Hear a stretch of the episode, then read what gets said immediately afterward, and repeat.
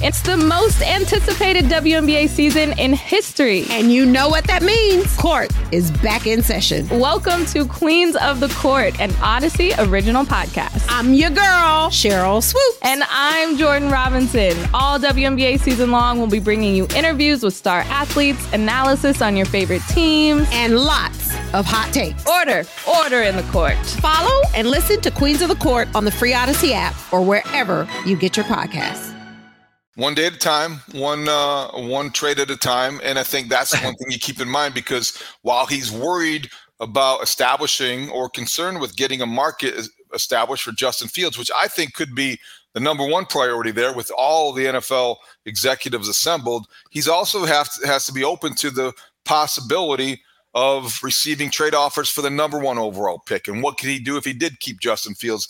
And this is what he said about his phone being uh, buzzing regularly and his him receiving offers for that number one overall pick. Are you expecting a busier combine than usual? Like I'm imagining you're going to be a pretty popular guy this week. Everybody yeah. wants to buy you dinner and yeah. talk about all these different assets that you might trade. I mean, is it going to be a different combine for you? Yeah, it feels that way. Yeah. Has it already started? Oh yeah, my phone won't stop. how, how, how aggressive are people? How aggressive are people with fishing for information from other teams to see what you will do with that? Yeah, it's you know it starts slow. We were at the Senior Bowl. I know people are kind of poking around. I haven't had like big time conversations with anyone, uh, but everyone wants to you know take a temperature of what's going on. If you do move off the number one pick, we've heard crazy, we've heard historic, all those adjectives used for the amount of compensation you need. What what are you looking for? Yeah, it's hard to say right now, um, but it's it's got to help our organization significantly to to move around. Um, because we saw what it did last year, um, and I'm looking for that type of return to continue to improve our football team. So I, I wonder, Dan, how you interpret some of the conflicting national reports about how close. I know it, it is worth a chuckle. You know, Peter King, well respected, wrote his last column on Monday. He said on the Dan Patrick show, he's got no firsthand information. It's just a hunch that Ryan Poles is going to trade the pick. We have other information from other well well uh, sourced uh, NFL insiders saying that you know there's pretty much no doubt the Bears are going to draft Caleb Williams. I, I think that probably is self-explanatory, but I wonder, do you think teams are are still going to make an offer for Caleb Williams if there is this understanding or maybe an expectation that they're going to draft him? Yeah, I mean, it depends on who it is and, and, and where they're picking and what their quarterback situation is. That's why the, all this stuff is is so fluid and and just so interesting to monitor. We're in that gray area. We talked about Justin being uncomfortable in the gray. Well, there's a group of uh, national and local reporters that are living in the gray every day, uh, and that fatigue creeps up because you're trying to to, to decipher um, rumor from reality and fact from fiction, and and and go through a process where um, you know there's going to be a lot of things that that change and move around. I, you know, I think we've been consistent here in saying like there is momentum seemingly building up toward a potential trade of Justin Fields and a new quarterback being drafted. Peter dropping that nugget at the end of his farewell column is certainly something that gives you, uh, you know, hit the brake pedal and stop for a second because of how connected and, you know, uh, well rehearsed he is with everything. And you just just drop that in and say it just feels that like that's the way the winds are blowing. Well, Peter usually has a pretty good gauge of the wind, you know, and so you you just gotta take note of it and then try to find some people that can tell you one thing or another. And until you find anything that has substance, you just, again, you have to be like Justin Fields and be comfortable living in the gray because it's just going to be a, a bit of a turbulent time for the next six to seven weeks. God asked this because you're down there and because you can't rule it out, but you hear some uh, reports about the way Jayden Daniels could shoot up the board. You know that Drake Maye is under consideration. See the wide range of uh, speculation about his uh, draft positioning. Uh, JJ McCarthy has shot up a lot of draft boards already in terms of mock drafts any buzz? What kind of buzz is there about the quarterbacks not named Caleb Williams at the combine this week? This is why this is such a unique time for us because these are huge storylines and they feel so secondary because we are right. so centrally focused every single day on Justin Fields, on the number one pick, on Caleb Williams. And it just feels like that's where 97% of our attention is. And then, you know, like I had a conversation coming out of the Matt Eberflus press conference today that, like, look, look we haven't asked Ryan Poles or Matt Eberflus much, if anything, about having the number nine pick pick, which in most years would be like, man, you're going to get a star from the college ranks who can be an immediate day one starter for you as your your number nine overall pick. And this is like such a secondary stage from what we're dealing with here as it relates to Maye and Daniels. I mean, this is a class that is widely regarded as, as highly intriguing. It doesn't sound like either of those two guys or Caleb Williams will throw on Saturday during the on field workouts at Lucas Oil Stadium. Um, so that's something to take note of. But there, there is a lot of buzz uh, in the league right now about what this quarterback class is. You add in the, the Bo Nix, the JJ McCarthy's, the Michael Penix for teams that might be looking to draft a little bit lower down the board. And it brings into central focus for me, David, the amount of like available quarterbacks that are intriguing to people, uh, which includes Justin Fields. It includes those six prospects that I just named. It includes the free agents like, you know, uh, Kirk Cousins and, and potentially Baker Mayfield and, and a couple other guys that are on that list as potential guys that could come in and start for you. And you start to, to play that game of, okay, you know, all these teams that are in need of quarterbacks are exploring a lot of different avenues to try to find it. And they're doing what Ryan Poles is doing. They got plan A and then they got plan B, and then they've got a set of contingency plans over here based on what other teams do and what opens up. I use that all as a, a meandering talking point into saying like some of Justin Fields' situation may tie back into what other teams try to do elsewhere.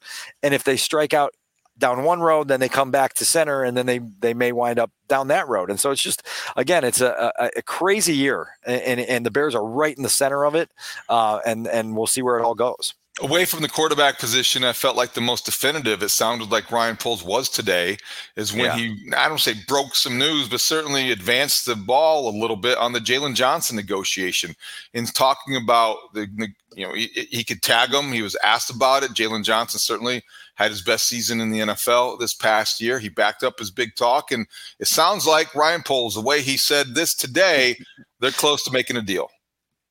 Hey everyone, this is Bret Boone. Would you know it? I've got a podcast going strong in our fourth year. Tune in as I sit down with my friends, some of the biggest names in sports, media, entertainment, for a lot of fun and in depth conversations. As you know, baseball's been my life. It's been in the family for a long time, but it's a lot more than that here. It's sort of like taking a ride in a golf cart around a beautiful track. Join me every week for multiple episodes on the Bret Boone podcast, available on the Audacy app or wherever you get your podcasts. Jaylon Johnson. Um, in the process of getting Jaylon Johnson done, um, conversations are going well at this time. Uh, we feel like we've done a really good job um, kind of coming to the table strong, um, showing the respect um, that he's due just in terms of his production through his career, and really an emphasis on the turnovers that he created this past year. Our expectation is that's going to continue to go um, as he's with the Bears. when I say coming strong, that means cash flows are strong, guarantees are strong. Uh, the term is strong for him.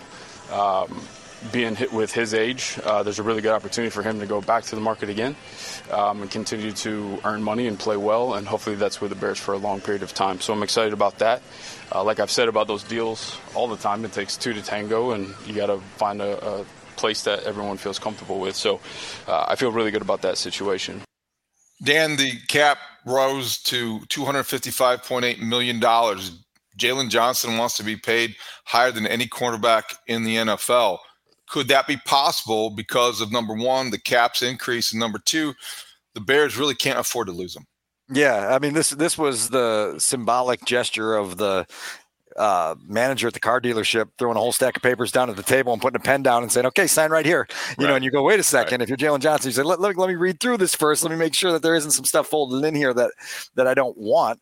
Um, but it, it's clear that there's an offer on the table, and I believe it's Chris Ellison who's the lead representation on on Jaylon's uh, negotiation on, on, the player side.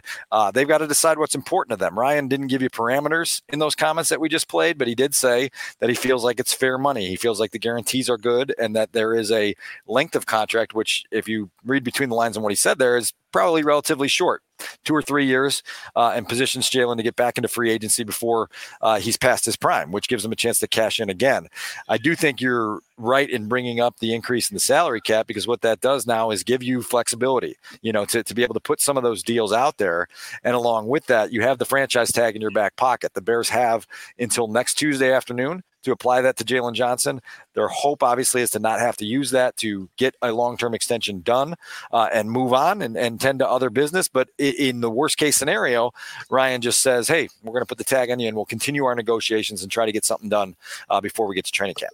Smart play to be that public about it. I think if they're comfortable with their offer and it is considered, you know, a fair and a good one. This was maybe the tack, if we remember, with Roquan Smith did not end well, and I think that Roquan Smith was maybe different to deal with. But I think this was very similarly worded language or a, public show of progress. So I guess you don't want to get too far ahead of ourselves but it sure sounded like there was a degree of confidence from the Bears front office that this was going to get done uh, before the deadline is to tag the player.